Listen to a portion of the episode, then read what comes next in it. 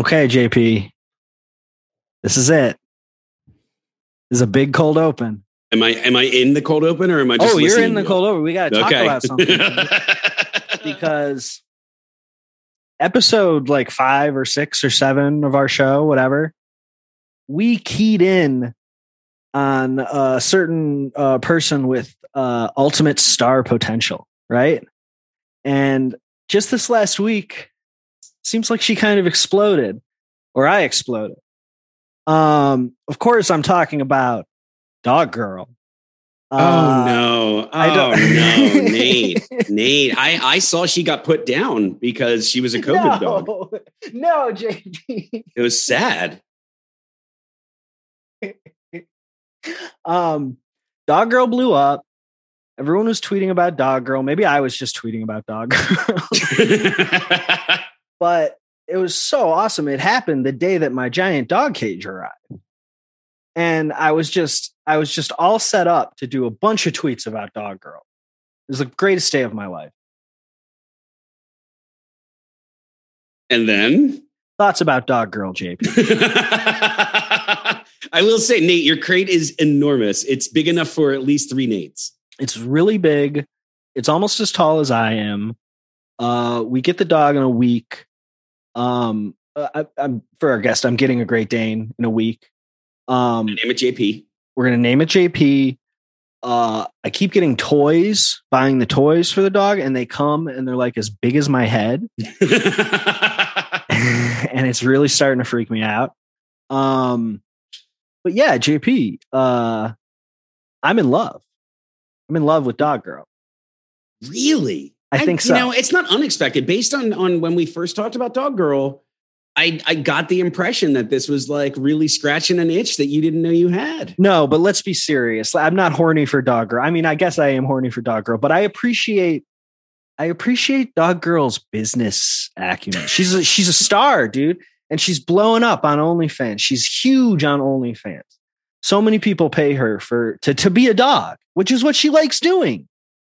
So she's got us beat, dude. We're not making money doing what we love doing. We're not making any money. We love doing the podcast. We hate friends. Did you see that freak that tweeted about if leftists figured out a way to shoplift podcasts?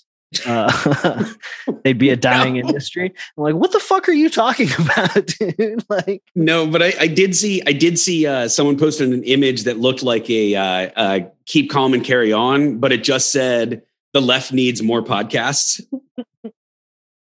Dude, absolutely. I don't think that's true, but start a podcast. Chris, play the song.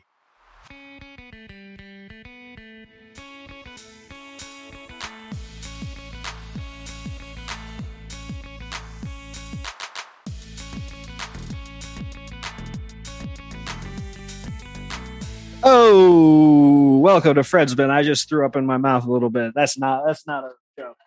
That's our tagline? That's our new tagline. Welcome to Fred's Bin. I just threw up in my mouth a little bit. This is JP.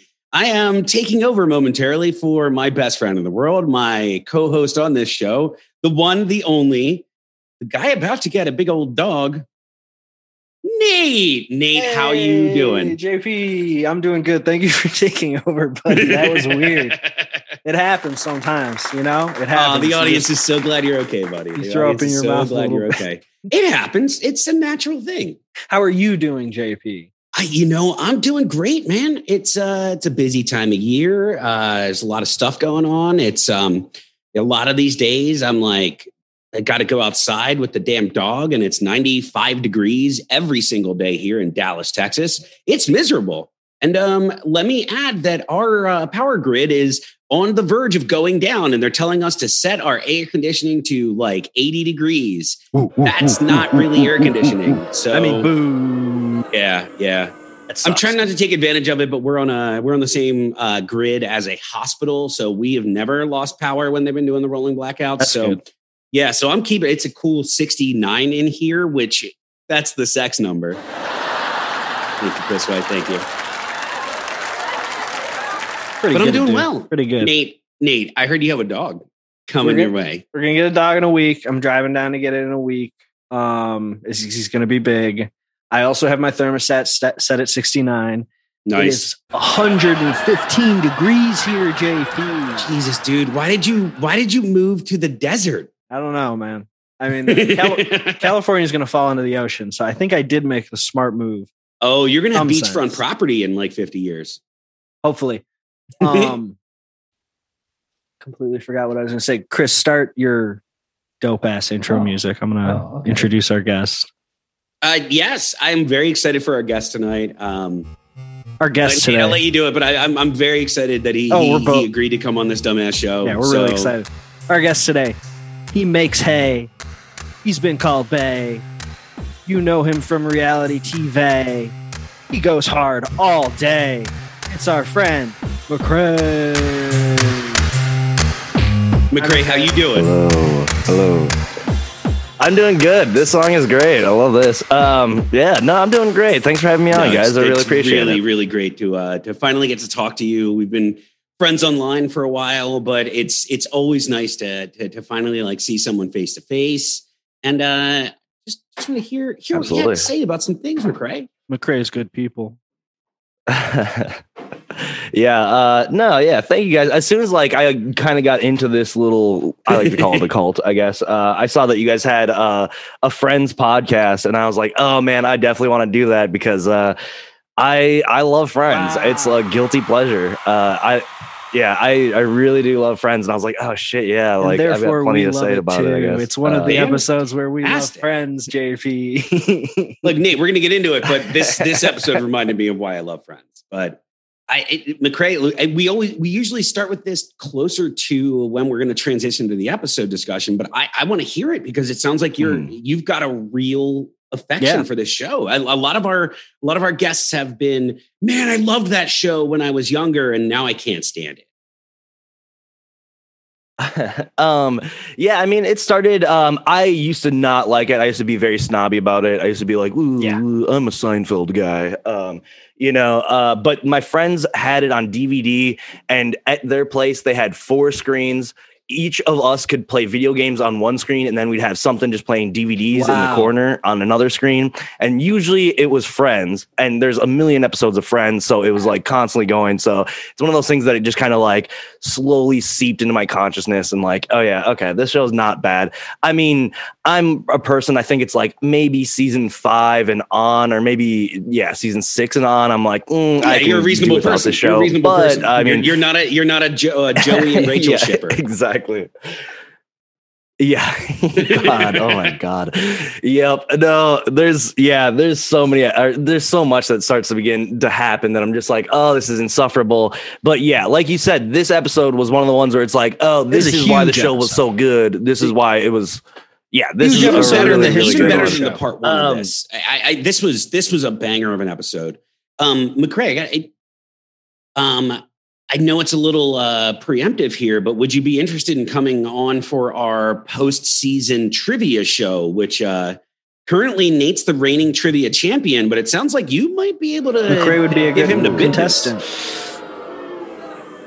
I mean, I don't know. I would definitely like to do it. I'm a competitive person, but I just don't know how much trivia. I guess I know. I don't know. I'd help. I didn't think I would be very good at it either, and I won. I beat the crap out of Claire. He's so smug about it. He's so smug the entire time. Now, McCrae, you say you're a competitive person. Is there any experiences in your life that would reflect you being competitive in some sort of gaming way? Excellent segue, my man. Oh my God. I was on a TV show called Big Brother. Beautiful. I was on season 15. That was in the summer of 2013 when I was the young age of 23. I went on that show because I love the game aspect of it. I love the competitiveness. I love the line manipulation, saboteur, all that kind of stuff. That's what I like about it. Most people see Big Brother and they're like, oh, it's just, a bunch of hot people, me excluded, people in a house, No, I gotta say that. But I mean, like, that's what people think it is. They think it's just like, oh, it's just some bullshit. But like, there's a very deep, very strategic game inside of Big Brother, and that's what I liked about the show. That's why I wanted to do it. I have a question about reality TV. This is to everybody. Yeah. What did they call it on Survivor when they made little factions of people that were working together? Alliances. That's the word I'm looking for. Thank you very much. Alliances is another aspect that I enjoy about reality. And this has been Nate's word of the day. I couldn't think of it. Over here being like, fuck, I was fucking call it. Hey. Okay. I was in alliances. That's another really, really fun aspect of it is, grouping up with people and like trying to game. Every time you're sitting there talking about the game, it's just gaming. Like, that's all you do is just like, there's nothing else to do in the house. Big Brother is like, you're cut off from the world. Nuts. You don't get internet. You don't get TV. You don't get your phones. And there's no books unless it's like spiritual text. So like, that's all you do is sit there and bullshit, talk trash on people and game really hard. It's strategizing. So how did really fun stuff. How did you get on the show? I mean, I really from like the basis level, like how did you apply? How did you interview? There was my friend has applied for it before, so I kind of knew what was going on. I had a couple other friends that were going down to the Mall of America to apply for it also, and I was I might as well. There's another famous there's another alumni that is from Minnesota, and she's like the queen of Big Brother. She was going to be there, and I was like, I'll go meet her. I'll go have lunch at the Mall of America. And so it was like an open casting call. They brought us like in groups of six or so. And then they're basically like, this group of six people, like, who would you align with? Who would you go against? And it's like all random people. I don't know these people. But basically while I was in the line, I just sat there and was really quiet and listened to everyone else around me. And then when I got into that group part, I knew that they were going to ask those questions. And then I just started dog shitting everyone. I was like, you are dumb. I would keep you right next to me. I just started like, it's like, I'll never see these people again. And I'm not like that in real life, but like that's what they want to see is they want to see like someone that's going to be confrontational, knows what they're talking about, plays the game. So I just started going in, and then basically they just kept on calling me and like, all right, we want to come to California to audition and do all this stuff, and it just kept going. And I the whole time I'm like, there's no way they'll put my stupid ass on this TV show. There's just no way. Like, so to me it's like, oh yeah, they're giving me a per diem in California. It's like Big Brother is giving me $50 a day to just hang out in a hotel room. Like, this is like, the dream. You're talking during the audition process. Kept going. They're paying you per diem to just hang out. Yeah. Yeah, they do. Yeah, basically. Yeah. Per diem just to like buy lunch at the hotel or whatever. And I'm like, I was a pizza boy. I made $137 every 2 weeks, basically, when I was like at that time. So I was like, I'm saving up all that money. Like, oh, Big Brother's paying me. It was a weird, really cool experience. Most people are like, oh, would you do it again? I would do it again because there's money involved. But man, there's real trauma involved too. Like it's a psychological experiment. It really is. It is putting hamsters into a cage and watching them run around the wheel, you know? It is very hard actually. And you're just sitting in a house all day eating M&Ms, unlimited supply of M&Ms. Do they let you drink? They give you an allotted amount of booze every once in a while. My cast was like an insane people cast. It's like the biggest train wreck in reality television history, maybe. I don't know. But we, they would limit our alcohol because the people would get some alcohol in them and then they would just go nuts. We heard you talk about your season on Rounding Down, right, JP? Our little sister podcast, Rounding Down. That show that continues to snipe our guests and Sig Fireman-y, I'm watching you, brother. You want to call me out on the timeline? I'm here. I'm ready. You tell me what you want to do because you keep stealing our guests. Chunt needs to watch his back, and and you know now McCrae. I think I've heard through the rumor mill, and I didn't watch your season. I hate to say it, I've always been more of a Survivor guy than a Big Brother guy. But my family loves Big Brother, and they keep trying to get me to watch. They're actually, my brother is so giddy that I'm talking to you tonight. Like, he's so over the moon. Cool. Also, wait, before we continue, was that a awesome. Bell's Too Hearted I saw? Oh my God.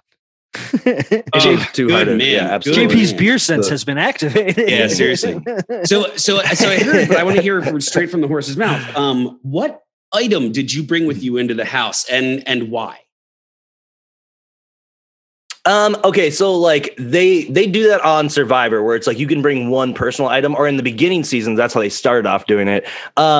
You can't really bring a personal item. I'm a reader. I like reading a lot. And so I knew that you could bring one holy text, and I brought the Bible because I was like, well, I could sit there and try to learn a little bit about the Bible. Like, I'm not a religious person, but I was like, plus it'll endear me to other people. People will think, oh, I'm a good Christian, man. Like, all gameplay basically. But man, I read the crap out of that Bible. I read so much of the Bible because it's just like the Bible has some crazy ass stories. I've also done the podcast. What is it? The weird Bible parts of the Bible with, or whatever it is. With Jeff and with dragons, Chris. With multiple heads. No. The Bible has crazy shit in it. But yeah, I mean, that was my personal item, I Jeff's guess, that Bible I got to bring with me. Sorry. My friends knew that I was bringing the Bible. And so like they wrote little like words of encouragement and stuff like that on just random pages, because like the producers, when they look through it, you know, they wouldn't be able to just notice because it's like, oh, underlined bullshit. Yeah. It was like one of those things where it's like, when I came across that page, when I was reading, I was like, oh, I completely forgot they did this. And like, it definitely helped to be like, all right, put some gas in your step. Yeah. That was really good of your friends. Yeah. I'm a super people. Christian pay off? No, because basically immediately like the one Christian lady, the girl who you like, you've seen the gif or the gif of the girl doing a spit take. Like you've seen it a million times. You've seen it everywhere. Oh my God, was from my season. And she, and like she's laughing at my showman's, my girlfriend on the show. But yeah, so she is like a super Christian, and she would use it against me, and she'd be basically like, McCrae's a heathen. He's just reading that to trick everyone and blah blah blah. Like it kind of worked against me in some ways, but I don't know. It was, people could see through it. They knew that I was a little devil boy. Yeah, I don't know. JP likes Survivor. I like Ink Master. I like Bar Rescue, which isn't really reality TV. I don't. These aren't really reality contests, though. Well, Ink Master is a contest. Oh, I have Ink Master is a contest. It's a tattoo contest.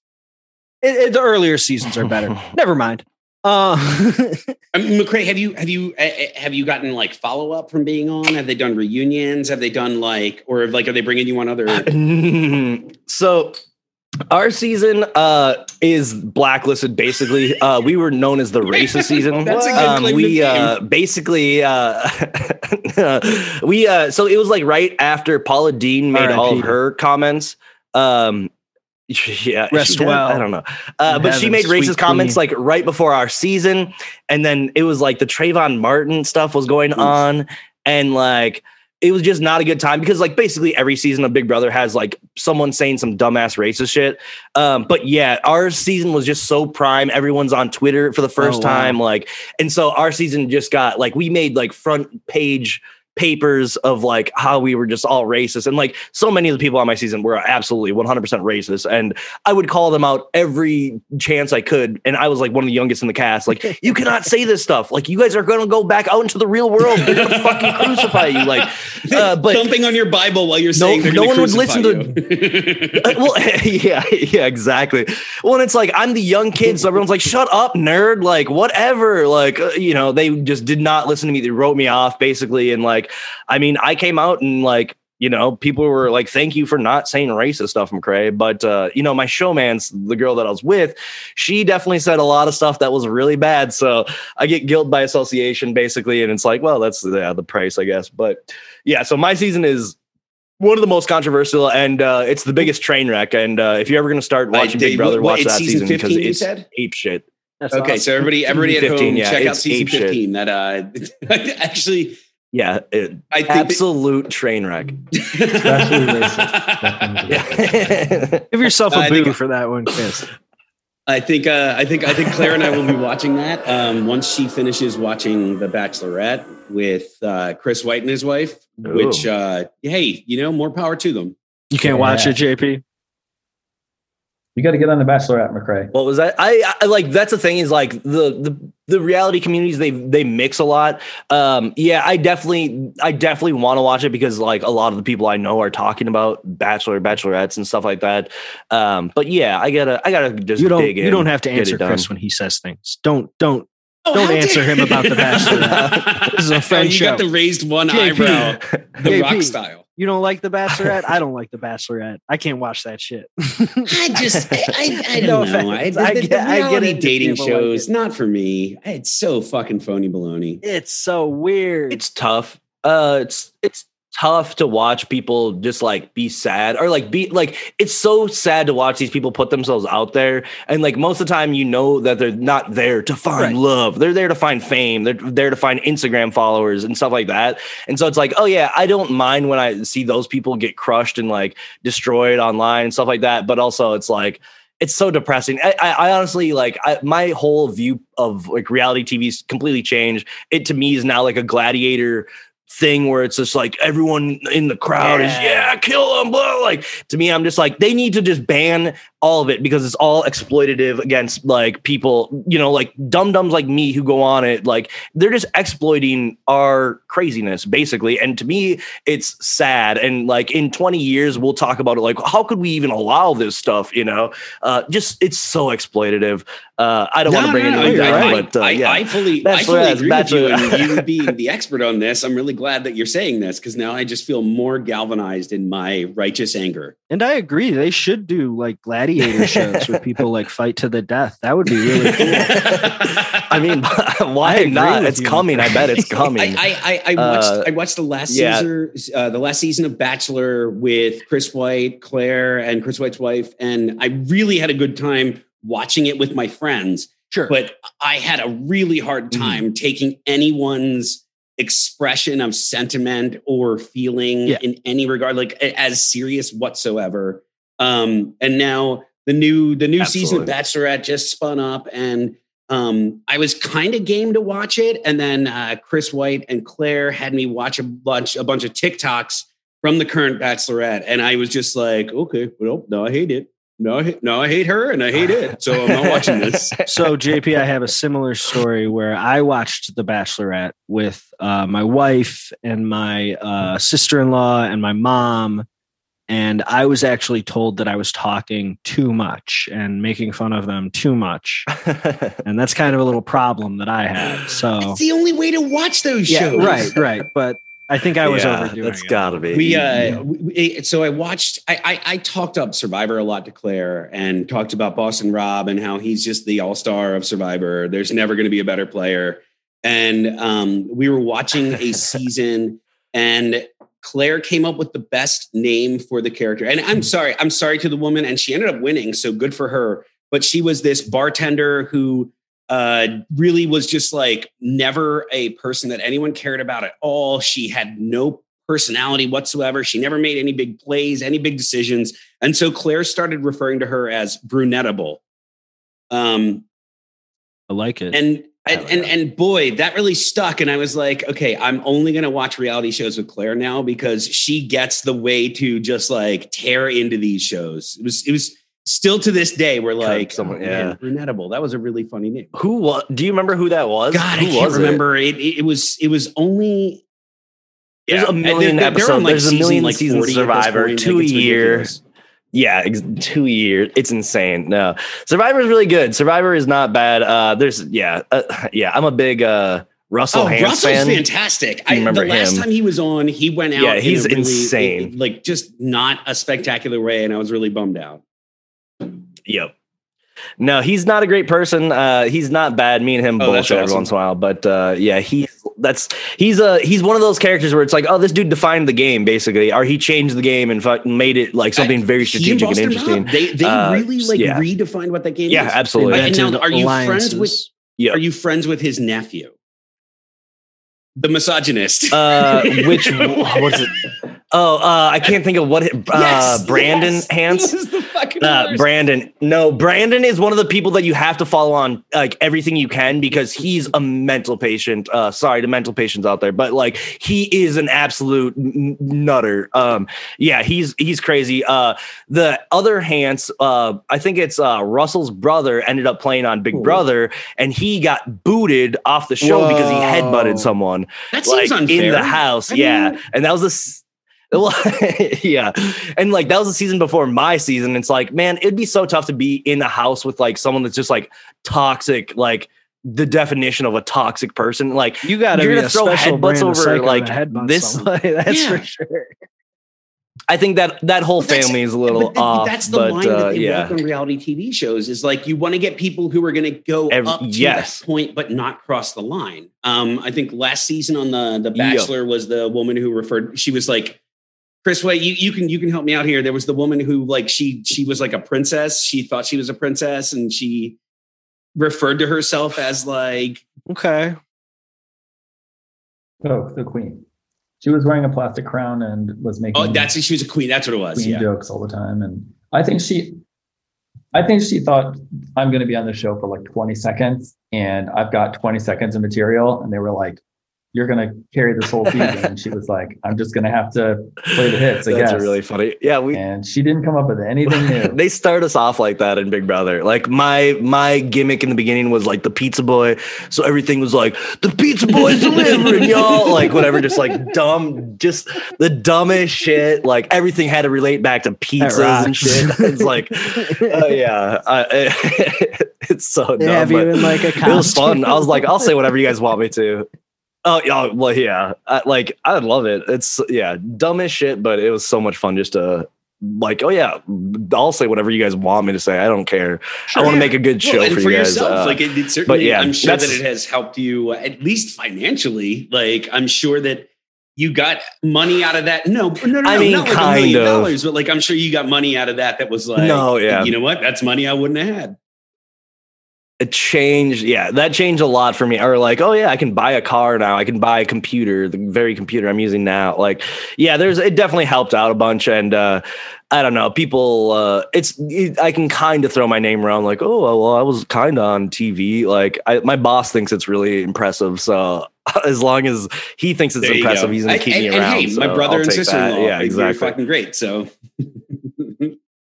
Yeah, it's weird. There's I'll find like a random fan every once in a while that's like, "Holy shit, are you McCrae?" Like, it's bizarre. Awesome. It's super weird now to like be semi-known. Yeah.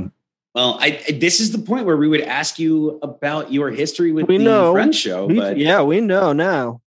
Well, I've got some more stuff, I guess. If you can kind of see behind me, up here, let's see, right over here. We actually, it's the Laurel and Hardy poster that Chandler and Joey have on their wall. That rocks. Me and my roommate are basically like Joey and Chandler. I'm a huge Stan and Laurel. You got the chairs fan. Behind you. I've got this like. That's the crazy part, is that we watch this and my roommate literally bought these like maybe last year, and I was like, oh, I forgot about this episode, and I forgot that we both did the exact same thing where we sat back in it loving life. But yeah, So I love Stan and Laurel. I fucking so to me it's like, oh yeah, all this stuff just like intermeshes, and like it's like the perfect. I was the perfect age for Friends, I guess, and like I still think it holds up. Like when we moved into our new place, I watched like as much of it as I could from this episode one, and I was just like, God damn, this show is so good. There's some stinkers obviously, but there's just so many episodes that are just like, oh, this is like. There's no like, oh, this crazy love and like, oh, will they, won't they? I mean, that stuff is whatever, but like, yeah, just them like, oh yeah, we have to switch apartments or little the game or whatever the fuck, It is. And I think exactly the episode we're going to talk about today, your response was being really excited that you got to do such a big episode. And I think this episode was huge. This episode was absolutely amazing, and I'm really glad you are on to talk about this. Now, let's as we transition in, let me say, do you know the name of the episode that we're talking about? The one, not you, Nate.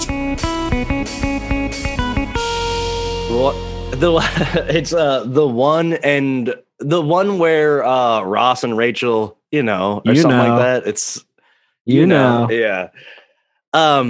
That's You know, okay.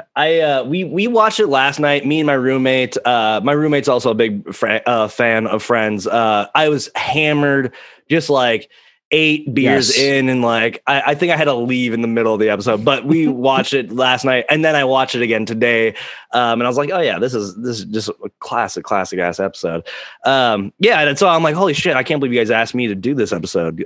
This seems like you should have someone actually important. You're very important, McCrae. You're very important to us, McCrae. No. Figurehead of the community that we hang out with on Twitter. I don't think so. Nobody cooler than McCrae.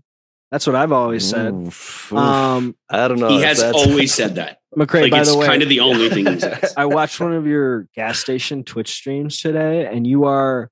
I'm sorry about that. You are a special kind of genius. No, you are a special kind of genius. That's really good. It's like really good. I think I like how Bugman's playing in the background. That's really good. I had a lot of fun with that for a long time. I think you need I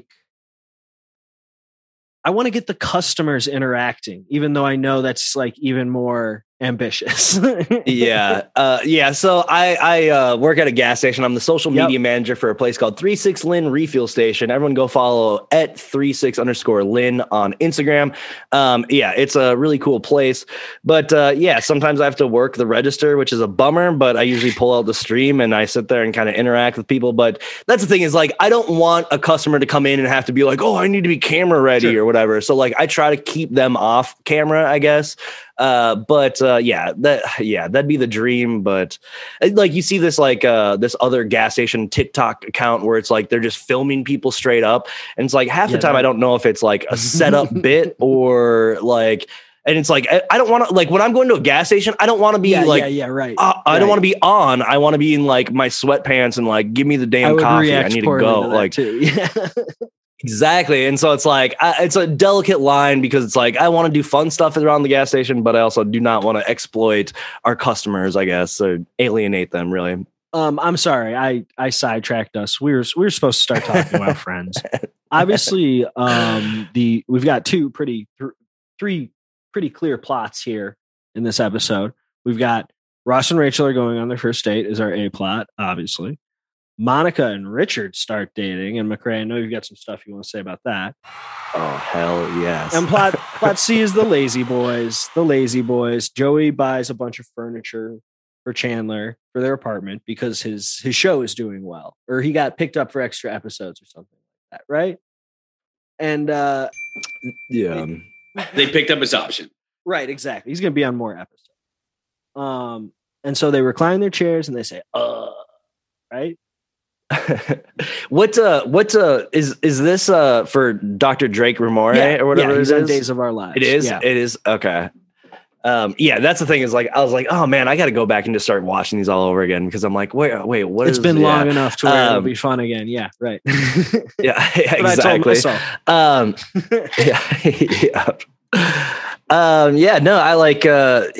one does have 3 separate plots. They're all pretty good. Like, even like the Ross and Rachel stuff, like, for whatever reason, them together on screen is like, it's terrible. I don't know. It's like, I think it's just David Schwimmer. And it's like, I don't know if he's playing Ross so good that it like, it's just all painful or what, but like them, like they don't have chemistry, I don't think, or like Rachel lays it on thick, or, you know, Rachel, Jennifer Aniston's really good at it. I guess. I don't sexy know. When Ross walks into the room and she starts talking in this like sexy way where everyone, and they're in front of everybody and they start like kissing each other's like neck and stuff. And it's like, it's gross. It's gross as hell. It's bizarre. It's so gross. It really is. And I have, it is, you know, we're talking about it now. So I'm going to say this. Okay. I have a problem with the way Ross handles himself when Rachel laughs at him. But you have a problem. He's the one that makes it weird, not her. Okay, like her laughing because Ross's hands are on her butt. She's known him since high school. It's a natural reaction to an uncomfortable situation. Him being like, no, I'm just not going to do this. That's weird. That is the weird thing to do. Like, yeah. I think you make I think you're making a very salient point, but I would absolutely be like, Why are you laughing? No, sure. I would ask what's up, but I also wouldn't stop. I wouldn't be like, I can't do this. Especially if she was pregnant. Yeah, exactly. McCrae, I think pregnant women are sexy in a normal way. I don't know if you've heard our show before, but. No. That's hey, man, more power to you. Thank you, Chris. Yeah. that's the drops we do on the show. I say it. No. Nate, amazing. I agree with you, and I think it's more like I relate to the idea that I also would make that mistake. Oh, yeah. I also would be like, no, I'm all up in my head now. This is not happening. It's bizarre. I don't know, like. I don't understand. Like, Ross is such a dud character, always. Like, it's just the most dud character. We're just like, I remember. Well, I mean, it's so lame. And like, even his or like in this episode, he gets like 1 million pages on his pager. Like, what's going on at the museum? And like, is that the joke? The joke is that it's like, why is there so much going on at the museum all the time? Like, I because I did not. Get it? I guess. No. In defense of the writers, this is also the museum where just a few episodes ago, a stegosaurus fell on top and trapped a child. So there's it's a dangerous museum. Okay. Right, that makes a little bit more sense. Why does he need a pager? A pager. It's a museum emergency. Jesus, so and it's so bizarre. He's there till like restaurants in New York are closed. Like he's there. So late, setting up mannequins, I think is his job. Yeah, it's like that. The janitor can do that. Like, you don't need a degree to just set the mannequins up. According to Ross, like, the janitor did do it because it was wrong. It was completely wrong. Yeah, you can't have a bowl with Homo erectus. Yeah, whatever the fuck. Like, okay, Ross. I think he made some good points, guys. And we get. No, he's not wrong. But when Ross says Homo erectus, we get Chandler's joke. Maybe he was nervous. so dumb, so 90s. There's like something about those jokes that it's like, I know it's not funny, but like I don't know if it's like the background track of like the audience doing the laugh track and stuff, or like if it's just like, oh yeah, this is how they used to write in the 90s. But like there's something so like nostalgic. It's like a warm fire where it's just like, it's the dumbest joke, but like I want to chuckle at it and I want it just to live on, I guess. It's so dumb. Dude, you're hitting on something that I think speaks to why I really still enjoy the show, because it's not necessarily that the jokes are so great so much as remembering how great I thought the jokes were when I was 16, 18, like it does remind me of a time when like it was a simple setup. It was an obvious joke, but like I thought it was the world. I just thought it was the best thing anybody had done. And I do think the jokes are great. And I'll fight anybody that says that they're not.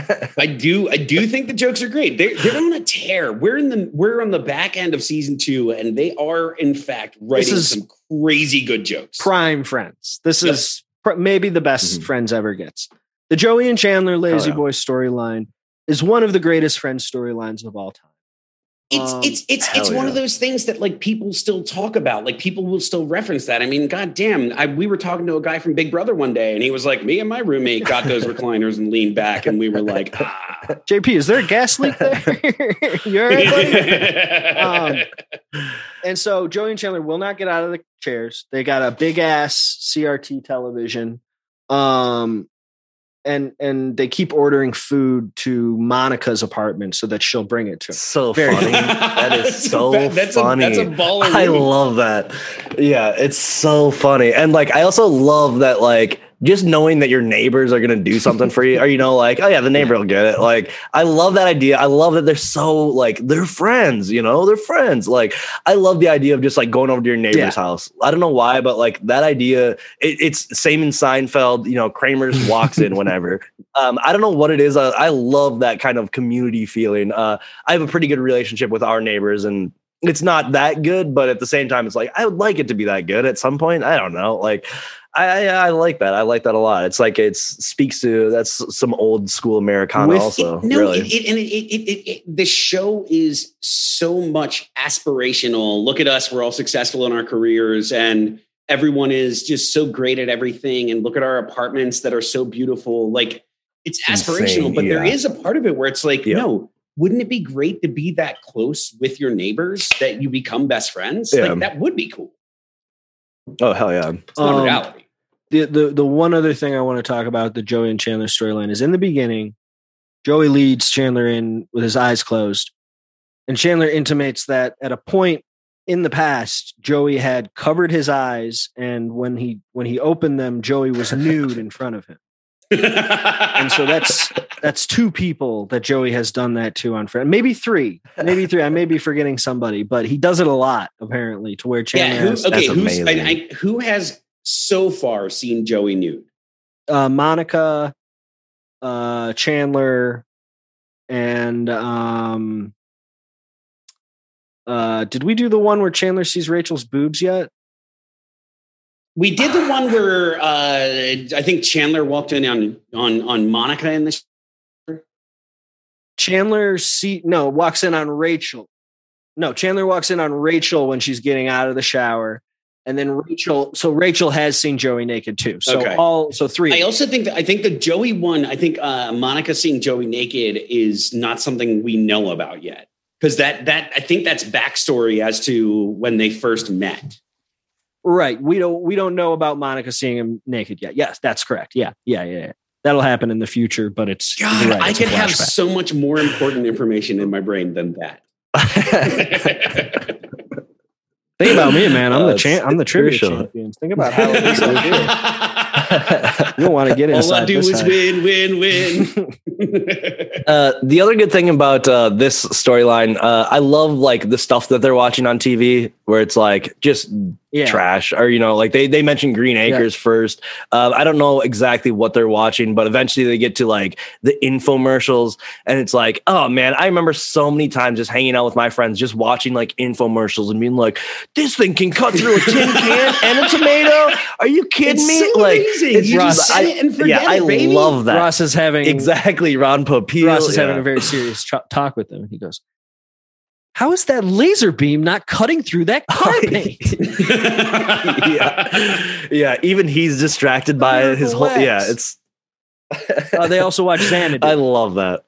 Great movie. Oh yeah, Xanadu. Oh, fuck yeah, Phoebe, dude. Pulls up. They pull Phoebe in with Xanadu. How did this get made? So made me want to watch that movie. Mm-hmm. You should watch it, JB. It's a great movie. Nate, has How Did This Get Made considered doing One Small Hero? No, I mean, nobody's going to know. No, I just feel like it would really. It's a movie that they should watch, and there's a tie there. Oh, we're gonna watch it because it's doable. It's definitely doable, but I just don't think their audience would understand. Have we figured out where it's available yet, Nate? Jeff says it's on YouTube. So McCrae, you're aware of this? Yes, I am. I was just turned on to this recently. I definitely have to watch this. I'm so excited because I was like, that's the coolest shit I've ever heard. Like, that is legendary. Nate, for your birthday, let's do a watch party. All right, okay, yes. You have to put it together. I'll put it together. Oh, dude. I'm not gonna like sneeze out and just throw money at Andrew Dice Clay wishing you happy birthday like some people do. I'm gonna get a watch party together, and we're all gonna get together and watch Little Baby Nate. You get what I mean though, right? Because I'm not gonna post it on Twitter like, hey, it's my birthday, come watch my movie from when I was a kid. Brother, this is why you have me. Thank you, buddy. Yeah. Thank you. Okay, so anyway, use the Friendsman account too. Yeah, we do. Yes, the Friendsman account where everyone thinks it's Nate posting all the time, and it's not. It's almost exclusively me. Yeah, sometimes Chris. I'm still not sure yet. I've got to do some detective work. I gotta cross some T's, dot some I's. I gotta make sure I can. JP, speaking of the Friendsman account, I really enjoyed what you tweeted today.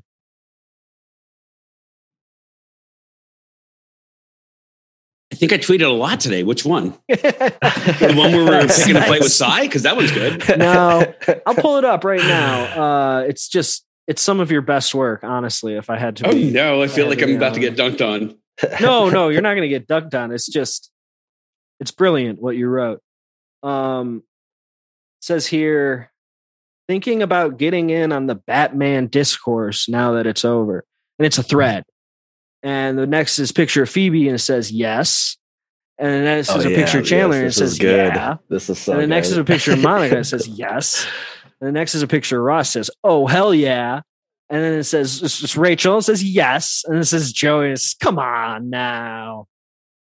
Look, I'm really good at Twitter and I'm really proud of what I did there. And it was a good promotion for our show. And it just, these ideas come to me, but it's that thing that artists will always tell you where like this inspiration happens. And then like you purge it out and then you don't even remember it. You're just gone. It's just like, you got the art out of you, like exercising a demon. So like, yeah, I did that. So you think all of the friends is pussy? We know that Joey does, but didn't before. I actually think the least likely candidate is Chandler. I think Chandler doesn't. I think that's true. I think that's true too. We saw the episode where Joey learns about eating pussy. We did. That was a thing that happened. I think Chandler doesn't, and then I think that Rachel also doesn't because I think Rachel's a little too conservative to go that way. Sure. Yeah, but the actual answer is that they all do. I don't know. Unabashedly. Well, you also had Tom Selleck at the end. Post a picture. Tom Selleck says, JP had Tom Selleck at the end. This is going to get Selecki in a minute. So let's talk about Tom Selleck. McCrae, you like Tom Selleck. I love Tom Selleck. You love his politics? He's quite a man. I don't know his politics. I don't want to know. I just don't want to know. I don't want my heroes to, be bad. I mean, like Joey and Chandler watching just anything that's on TV. When you're home from school, like at high school, Magnum P.I. would just be on in the middle of the day, and Magnum P.I. like. I was like, I don't know what to think at first, but man, I became obsessed with Magnum P.I. I love that show. Dude, you were so right. And I think that what happens during your sick days when you're in like middle and high school is you catch Price is Right, which is the best fucking show on television. Of course. And then you end up seeing either some soap opera or bizarrely the syndicated Magnum P.I. episodes. And goddamn, that show is so good. Yeah. Oh yeah, super good. I mean, and you're talking about soap operas. I'm a big Passions guy. If anyone ever watched Passions, Passions is insane. Mom watched Passions. Is so fucking insane. Great. I was like thinking about it recently. I was like, man, they should put that shit up online because I'd watch all of Passions again because it is mental. What if General Hospital, but a bunch of little people and witches? Yep. Oh, yeah. You need to get like aliens involved. You need Atlantis involved. You need crazy shit. Like I was hooked. I was like, yeah, this is great. This is quality entertainment right now. But yeah, no, Magnum P.I. was the other show that's just like, oh, yeah, this show is super funny. I don't know, like Magnum P.I. I was so excited for like the reboot of Magnum P.I. I was like, oh man, this is gonna be great. I'm gonna do a Magnum P.I. podcast, maybe call it Magnum P.O.D. I don't know. You should like, still do that. The problem is that no one else likes Magnum P.I. as much as I do. I love that damn show. And Tom Selleck, man, that dude is funnier than hell. Like he's got a great, like he's super serious, but he's like his comic timing is decent. I was going to say like, in this episode, he is funny as hell in such a weird, charming, quiet way that like, it's like he's so handsome he doesn't have to try to be funny at all. He just knows that he can be funny. Yeah, see, I think it's more than that, though, because, like, I really think, especially this era Tom Selleck, it's not that he's, like, leaning on being so handsome and charismatic. It's that he is just inherently so charismatic that, like, you just watch him in anything in this period of time, and it's just like, God damn, that guy can get it. Yeah. And like, yeah, the whole thing of him talking about the like divorce and him being like the head cock, so charming. And then he like brings it back, that like all that stuff is like, well, one, this all could live on Seinfeld. Sure. Like this is like a Seinfeld bit basically. And they do it just as well. And it's like coming from Tom Selleck, it's like, oh man, everything about it is like just great timing, great like performance. And you really just like, this is a real person, like that Dr. Burke or whatever, like that's a real ass person. It's a good character just because it seems so damn real, you know. Or even him being like this right here is gonna just cut these guys up, and he's like, who needs glasses or whatever, and then he like kind of looks back and is like, these dum-dums, like it's so good. He's got that Clooney level of charisma that's just like, unbelievable. Like Absolutely. You don't want to be in the room with that dude because they're just going to fucking dominate the room just by being themselves. Yep. And he does it on camera. He's so good in this. Don't look into his politics. Oh, yeah. Just don't ruin that for yourself. No, and I refuse to watch Blue Bloods, anything that. I don't care. Yeah. No, it's just like he's Magnum. That's it. Like, it's funny. I have to say, my most exposure to Tom Selleck, aside from Magnum P.I., are two movies that no one has any awareness of, and those are Her Alibi and Folks. And both of them are not good movies, but Tom Selleck is so fucking good in both of them. Harry's. Yeah. Although I have to say, in Folks, he doesn't have the mustache, and it's really disconcerting. Sorry, Chris, what? My family had Mr. Baseball on VHS. Oh, Mr. Baseball's good too. Baseball. I mean, it's extremely racist. Yeah. Extremely racist. The one thing. But it's also good. I don't know. Can I just say it's racist and then say it's good? No, you can say that. Yeah, it's one of those problematic things from like, I was alive in the 80s and 90s, and boy, we had a lot of shit that was really great that was also really problematic. Yep. Terrible. Yeah. The one thing that I noticed about Tom Selleck is when he's examining Monica in the room, he gets real close to her. He gets right up close to her, and his head is so big.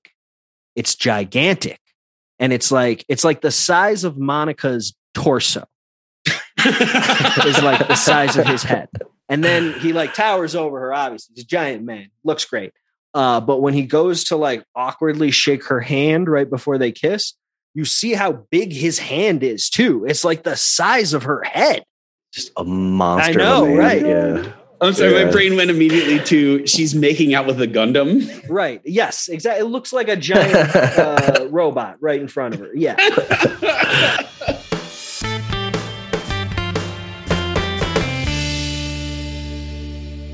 I mean, like, as charismatic and as like leading guy as Tom Selleck is, I like, it's still weird, I guess. I don't know if it's like through today's prism, but like for whatever reason, it's like, oh, this is weird. Oh, yeah. I don't know why, but like he's like, oh yeah, I remember you when you were a kid or whatever, you know, it's just like, now they're like weirdly kissing. It's like, it also has that same negative chemistry as. Yeah, okay. So we can acknowledge it's fucking weird. It's fucking weird. It's weird, and to me, it's like, well, I mean, let's not get into the crazy politics of it. I guess we have to. That's what this podcast is about. But I think to me, I'm like, it's fine. But like, they set it up so bizarre. I think that's the part that's very weird. The age difference is not the problem. The problem is that he's her dad's friend. Yes, I fully agree. The age difference, I don't give a shit about. But you can't fuck your dad's friend. Was your fucking. This guy was basically your uncle, and now you're like ready to throw down with him. That's fucking. Ross weird. Is like, oh yeah, it's dad's brother. It's basically dad's brother. Like that is so. I mean, weird. Okay, but Ross also made out with Chandler's mom. So like, I don't think I think it's just a weird thing in the family. And this gets me back to what I have always said, that I am still shipping Ross and Monica, and I think that they would be a great couple. I think they're permissive in that way, and they just don't see any weirdness to it. Absolutely, it's so fucking crazy. Say it slower. Yeah, no, I think it's odd, and that's what it is. It's not the age difference, it's that and like the writing is good, but also it's like you didn't have to make it that creepy. Just make it not her dad's friend. Like, somebody in the writer's room had a real daddy issue and just like pushed it full throttle, and everyone else was like, okay, cool. I also think that there's an element of this character that was not planned on being around for so long.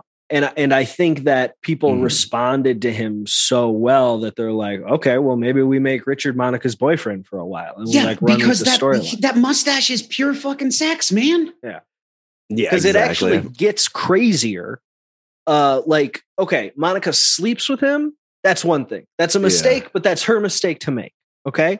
They start dating publicly and tell her parents about it. That's right. At her dad's birthday. That is so weird. I mean, I love the I love like can't be doing that. Ross being like, "Oh, is Dr. Burke like he's sexy?" Right.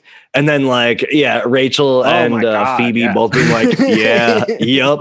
It's like Ross. Of course, Ross doesn't see it. He's the tightest ass fucking loser. It's like, yeah, dude, you don't see that this dude is fucking sex. Like, god damn it, he is like Tom Selleck is a sexy motherfucker. Like that's all there is to it. He's the type of man that makes other men like stop and be like, "Oh shit, like I wish I looked like that guy." No shit, like that is a powerful mustache. I wish she'd take me on dinner and like hold me in the car ride home. And like he ends up not having the mustache at some point in the series, right? Yeah. Or does he always have the mustache? He does appear once or twice with it shaved because he makes a joke about how he regrew it because his nose got lonely, and it's charming as fuck. You can't even fucking look at him without falling in love with his ass. I was trying to think of what else I was gonna say about him. He's a fucking man. He really carries. And like, I mean, I don't remember too many Monica storylines. Oh, I remember what I was gonna say is I love him being like, "Oh yeah, when's Monica gonna get here?" And then he's like talking about, he's like, "You used to be calls are fat." Yeah, basically 100%. I think that's such an awesome like running joke because they don't show like her being fat until like that episode with the video camera, right? Or like that old school tape. It's actually the episode right before this. Oh, yeah. Really? Oh, because that's where that's where Rachel sees Ross be really sweet and try to take her to prom, and then she walks across the room and kisses him out of nowhere. It's a great question. It's like a that's like one of my that's my pinnacle probably. It's that one, and then like the one where they play the game to see who gets which apartment or whatever. Oh, I was really hoping Chris White was going to jump in with some of his. He has lots of sounds from the trivia game because we reference it all the fucking time. What Transponser. That's like season 3 maybe. That's a while later, did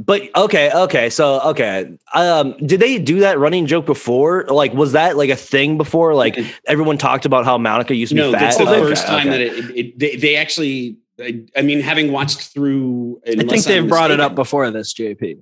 I don't remember them bringing it up.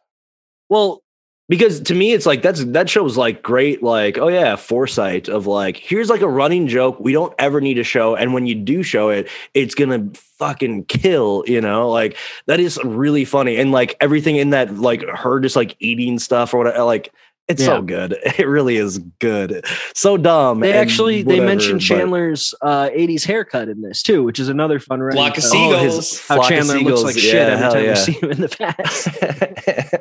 That's so good. I love it.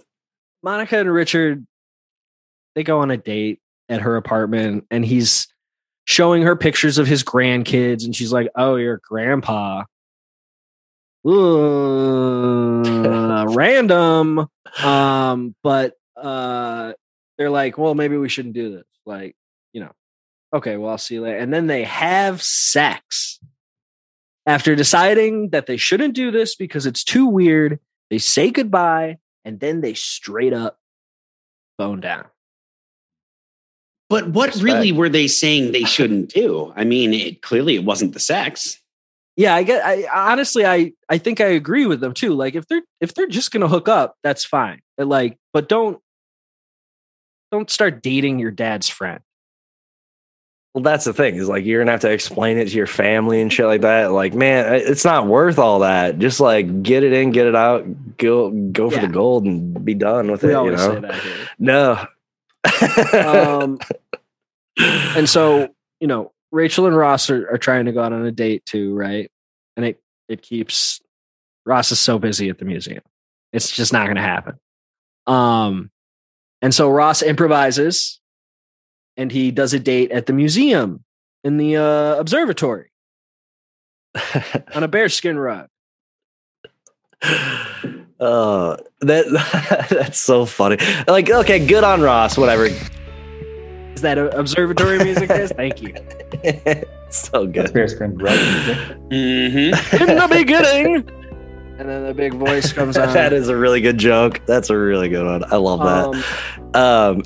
There's a premature ejaculation joke because they have juice boxes. Oh, the juice box. Yeah, that I was like, that's a great joke too. Like, and you hear the audience like pick up on it. Like they're slow on the uptake, and then they're like, oh yeah! I love that. Like it just the slow reaction of the audience is really good. This is the point I really want to talk about in this scene.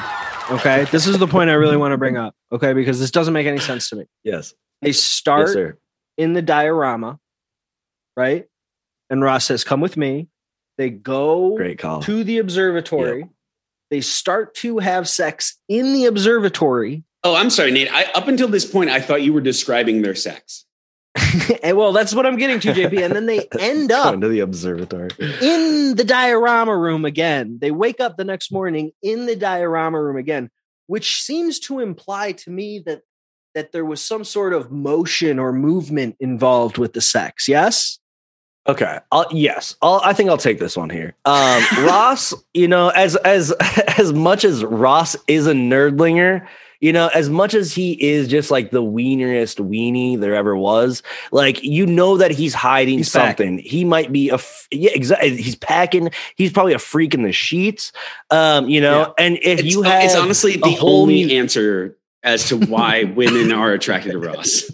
Yeah. Yeah. That's the only thing you could ever think. Yeah. So I think that he's like, he knows I've got a free open museum. We're going to hit every continent. We're going to hit every, you know, timeline, you know, Neo-Paleolithic. We're going to get it, you know, like, good on him. I think, yeah, he was moving. He was like, I'm going to hit every single spot I can. And like, this is canon. I would do too. I would do that too. You know, like you have open range in this museum, like fucking in front of a Renoir. Okay.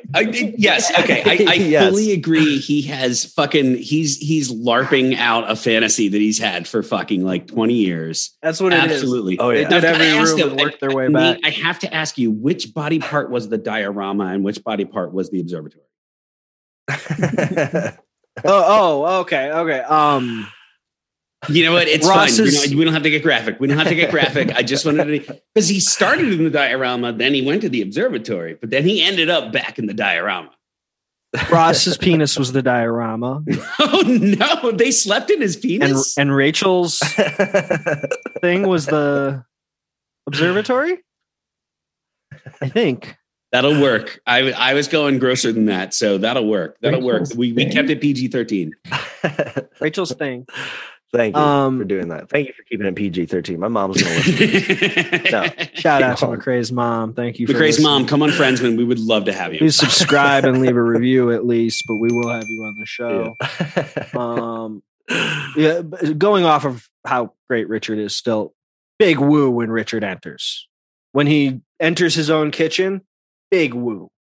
Big woo. Yeah. Oh, yeah. Well, it's like he's what? I mean, I don't even know. I think maybe Magnum went off the air in 88, maybe. At the latest. Like he's still he's still a commodity for sure. And like he still has the same sex appeal. Like, yeah, I mean, shit. Seeing him and like we've never seen him before this, right? This is his first appearance. You know, it's like, oh yeah, they're like, these are all like comedic style actors, you know, like I don't know if any of them have any gravitas or any like, you know, like he has to be one of the biggest names to come through the show at this point. I don't know. They've had a lot of cameos, but you're right. Absolutely. He's on the list, but they did have Van Damme and Julia Roberts. Oh, Morgan Fairchild. And Morgan Fairchild. Oh, yeah. Okay. So they've got some big names. But yeah, I mean, like, I don't think he's that big of a name, but like the fact that he's like, he's about to be Monica's boyfriend, you know, or he's about to have an arc, you know? I don't know. Like good on them for giving him some work, I guess. I don't know if he's like struggling for work at this point or what, but to me, it's like, man, it's not a bad move because he gets to play Magnum P.I. on Friends, basically. Yeah. He's the same character of like a Mr. Suave guy, but also like, you know, I've got like the funny aspect. I don't know. That's very astute. And I think you're right. I think that like in terms of like Hollywood career moving, he was fading out because Magnum P.I. had been a while ago. And then he comes on here and he absolutely got a resurgence from this. And as you said, like, they probably didn't intend for him to come back so much, but he's a player in this show, I think, through the end of the show. I think he even appears in season 7. Yeah. Oh yeah. He comes back. I was going to say he definitely comes back. Yeah. Yeah. Like, yeah, I don't know. It's one of those things where it's like, man, it sucks that he has bad politics, but man, he's good at what he does. Like, he is a master of his craft for sure. God damn, I love him. Yeah, if anyone out there wants to talk about Magnum P.I., let's do it. Let's do the Magnum P.I. podcast. Magnum P.O.D. is such a great name. Nate, that's a good Magnum idea. P.O.D. That is a good idea. I'm glad you came up with that right now. Coming next week, Magnum P.O.D. with JT.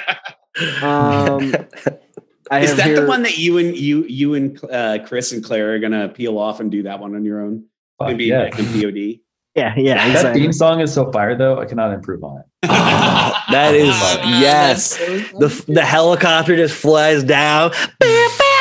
Just like, oh man, he's just whipping his car around. He's like looking at the camera. Oh, they're so short. He's hanging package. Like, oh, there's like he's like a 2-inch inseam at most on that shit. Needs room for his bunghole. Yeah, no, I have it here written. God damn! Imagine Tom Selleck's big ass face that close to you. Like making out with Voltron. Yeah. Hey, speaking of bunghole, the last scene of the episode is Joey and Chandler watching Beavis and Butthead. Oh yeah, that's cool. That was actually nice. You didn't think I knew where I was going with bunghole, did you? I was trying to figure out what I was about to play after you said that was maybe your best segue ever. Very good. That was really good. I'm really proud of you, buddy. Thank you, buddy. And the fire alarm goes off, and they touch the floor, and they, oh no, that's not warm. We still got time. Classic joke. So good, super good, and yeah, they're great at just like being like. I mean, yeah, everyone's been there, you know, just like, man, I'm just never getting up right now. And they're laughing at Beavis and Butthead. I mean, obviously it's them in parody and, you know, looking at themselves in a mirror, basically. You know, another good thing about Friends is like the time capsule-ness of it. Of like, oh man, remember when Beavis and Butthead used to be like the thing, I guess. Like cutting edge and really this used to be so subversive. Really sticking it to the man. My mom wouldn't let me watch Beavis and Butthead. Oh yeah. Because I was small. Yeah. I was a young boy. You're a small hero. You need to get exactly. You need to be working on your movies. I was busy. This busy building a brand. God damn it, Nate. There's no time for Beavis and Butthead. You have an episode of Early Edition to be on. As in one episode, just one episode. Ooh. McCrae, did I ever tell you about Baby Seinfeld? No. I feel like I might have heard this, but no, that is incredible. I love you so much, buddy. Segment of like a TV show pilot that was Baby Seinfeld. It was like a really elaborate Baby Seinfeld sketch. That's fucking incredible. That is so amazing. Is that anywhere? I have it on a VHS, but I don't think it exists. God damn it, Nate. Transfer that shit. Yeah, I'll pay you. I'll send you the picture after that is. The picture's so fucking great. That is so incredible. Stuff like merch at BugCon. Like, I think you should take these Seinfeld shirts that say Friendsman. Oh, I have McCrae on Rounding Down, our little sister podcast. We love those kids. You talked about how you have. Hey, they're doing all right. Yeah, they're getting better. They're getting better. They're still amateur. You talked about how you have a stack of photos. I have a stack of headshots from when I was a hunky teenage actor. And I really would like to sell them for like $1 each. Nate, you have my address. Why have you not signed one? And sent it? I want one. Nate, I really want everyone who's listening. Please hold Nate accountable on this one. He has my address. I need a signed headshot from me. Yeah. You can't sell them for just $1. You can't just sell them for $1 though, because it's like people are gonna want them so bad. It's gonna take you so much time to sit there and like write out everyone's address, make it worth your time, because then you'll actually do it. But I still think that people would actually buy it, like, because I would get that in a heartbeat. Like, I want that so bad. That's incredible. If I can step in, I don't listen to a thing McCrae said. I will buy all of them for $1. You can buy all of them. Every single one of them. You say all of them. Yeah. And I'll buy every one of them for $1. It's smart business. I'll buy all of them. Oh my God, you're going to make like $50 here, brother. Yeah, that's so good. I love it. You know, McCrae, I think we've sufficiently talked about this episode. Every week we come down to, you know, the time on the episode where one of us has to ask you a very interesting question about who may what is favorite friend. Oh my God. Of episode. God damn it, Nate. McCrae, if I may. Nailed it. Stuck the landing. What just happened? Yeah. Who is your best friend of the episode? I think that it's probably going to have to be Joey on this one. You know, he's kind of a small part player. You can also pick Richard. Shut up. I mean, that's not bad, but also like he's gonna get docked points for just like how weird their whole thing is. I think the Joey bought his roommate a chair so they could bro down, you know, like, man, that is a friend, you know, that's a like really good again point. My roommate in the back here, you guys, the listening audience can't see it, but there he is. He's hanging out on his couch that he bought, and I also get to enjoy the benefits of that couch. Yeah, exactly. That's brotherhood. It's all right. That's good. Hell yeah, that's good. Salute. Hey, Nate. Who was your best friend of the episode? Oh my God, JP, I didn't like even prepare for this. I would have no idea. What even to say? The caveman that Rachel looked at his penis. That was a great scene. Rachel looked. Really good pick. It's like us. Rachel looked. We all know it. We saw it. There's no reason to deny it. Rachel looked. Hashtag Rachel looked. JP. Hell yeah. Who is your best friend of the episode? Richard. Oh my God. There has not been a hotter man on this show since Elliot Gould. Yep. And man, and they're like best friends. I'm going to hang out with those guys. That's fair, dude. That's a fair answer. I think I want to change my answer. You're going to change? Yeah, go ahead. Oh, I'm not changing it to Burke. I'm thinking now Rachel's ass. I mean, I don't want to get too graphic, but at the same, like, there was a whole cutaway of like just like an external thing, and she's still just like talking about her ass, like, "Oh yeah, Ross, just grab it." Blah, blah, blah. Like, I mean, come on, that's pretty great. Funniest ass I don't know. Show business. Hilarious. I love it. I don't. Yeah, sorry. No, that's fine. You are allowed to change your answer to Rachel's ass. I think I've given the answer Rachel's ass a couple of times. I think that's mostly, or anytime there's nipples in the episode. We talk about nipples. It changed me as a child. We do discuss nipples. I was wondering about that because, like, again, Friends, yeah, absolutely. Friends was definitely during an awakening of mine, I guess, when I was younger, of like, man, Rachel, holy moly. But also Monica and sometimes Phoebe. I mean, don't get me wrong. Absolutely. It goes all around. But I mean, like moments like this of like her being like, just grab my ass, whatever. Like that definitely as a child, I guess. That makes it sound really weird. That's what I mean. That's what I mean. Stopping is weird. You got to roll it. Maybe you laugh too. Ooh, and then it's like a thing where like you're both like laughing and having a good time. Oh, exactly.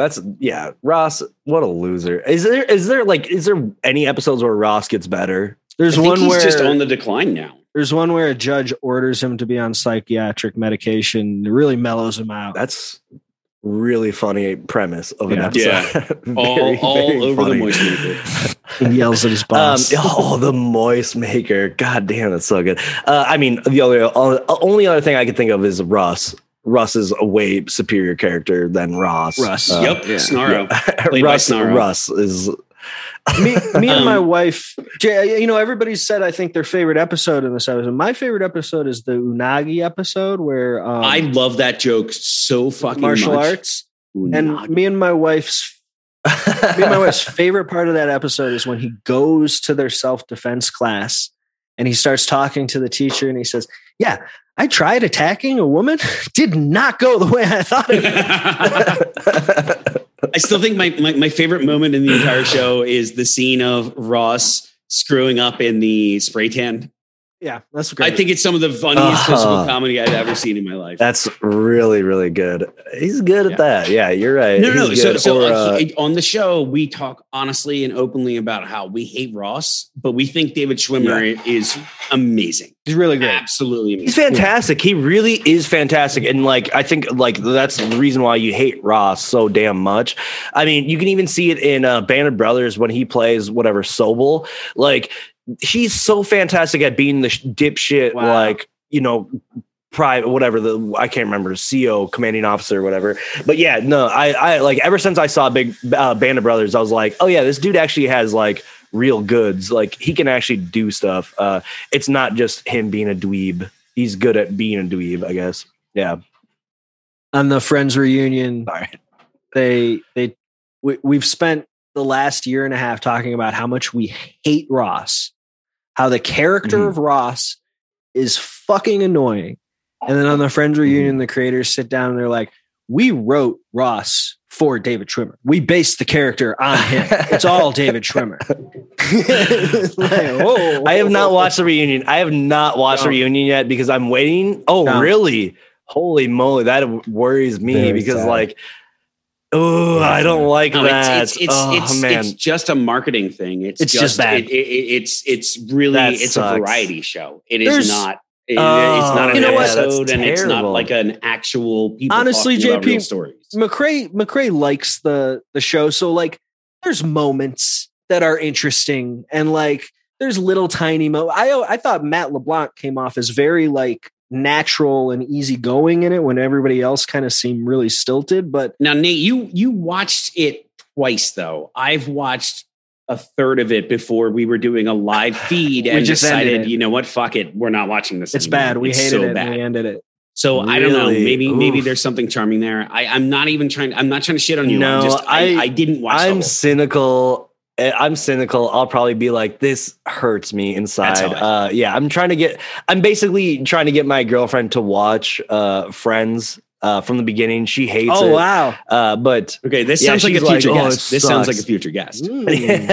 She definitely doesn't like Friends, but she just moved into a place and she's with two other random people that she doesn't know at all. And I'm like, oh, this is perfect time to start watching Friends. This is oh yeah, you're getting into a crazy place in your life. You don't even know what's going on. This is the perfect time to start watching Friends because to be honest, it is pretty relatable, even though they are just yuppie fucking scum that already have made it, I guess, basically. But the little scenes of Friends are that's what's real. Oh yeah, I'm living in a fucking shithole apartment, but now we got some nice ass couches. You know, it is. I don't know. So I want her to fucking watch it, but I was like, yeah, we have to start watching it so we can get to the reunion. But now I'm like, the reunion's not worth it. Guess. Yeah, but now you can tell her you got to keep watching it so you can catch up and then be on an episode of Friendsman. Oh yeah, that's true. She will absolutely do that. I think that would make her. She wants to get out there. Guest, she talk really about I'm watching it for the first time and I fucking hate it. We allow that here. That's true. Yeah, I mean 50% of the guests, I would say. That is true. I believe it. The only one that was disrespectful was Howard, and he is, of course, banned from the show. But you know, it's all good. So much sense. Well, and Sig and Chad, who keep stealing our guests. Yeah, I mean, they're a little sister podcast. They're cute kids. Shout out to Sig and Chad. Well, when you guys start to get into the weeds of the shittiest episodes, you guys can absolutely make sure to call me. I will definitely, I'll do the research. I'll watch the episodes. But yeah, I'm a big Friends fan and I'll suffer through the shit ones, just so we can bullshit about it. So is there anything, thank you guys for having me. Is there anything you want to plug? I would, Make sure you guys check out my gas station at 36_Lynn on Instagram. That's where I just do weird, silly shit and make fun. I just try to make people happy on it. So it's free entertainment. Go follow it. We'd appreciate it. That's what my boss pays me for. And yeah, don't fucking follow me on anything, any of my personals. It's not worth it. When do you do the Twitch streams? It's only when, like, basically we've my boss has gotten rid of some people, so I had to come in and do some work. So it's only when I come into the gas station. I might let me know the next time. Yeah. I followed you, so I should get a notification, but I would really like to watch. I'll throw it up in the chat for sure. Yeah, because they're wild. Like, one night we saw a person that, like, I don't know. Like, I was worried. I was like, we have Narcan at our gas station. Wow. Like, or we had Narcan just in case or whatever. But yeah, like, there was a time at, like, when I was closing one night where I was like, I'm going to have to administer Narcan right now. Like, I don't know what's going on. Like, I mean, yeah, like the gas station, anything could happen. Any point. All right, real quick, not for the show, but were you trained in administering Narcan? Yeah. No, I basically, from what it says, I mean, like, on the Narcan bottle, it basically is like, it can be administered, intercutaneously? Like, yeah, just anywhere under the skin. Basically. Yep. And so to me, it's like, well... yeah, my dad is, like, diabetic, so, like, he's definitely had, like, diabetic seizures where it's like you had to inject glucose or whatever. I've never done it, but I've seen it done, I guess. So I'm like, I think I can manage. No. Yeah, sorry. This is I can't turn off the opioid thing. So no. I'm very curious. It's the insane thing where, like, people aren't trained for it, and it's something that actually. No.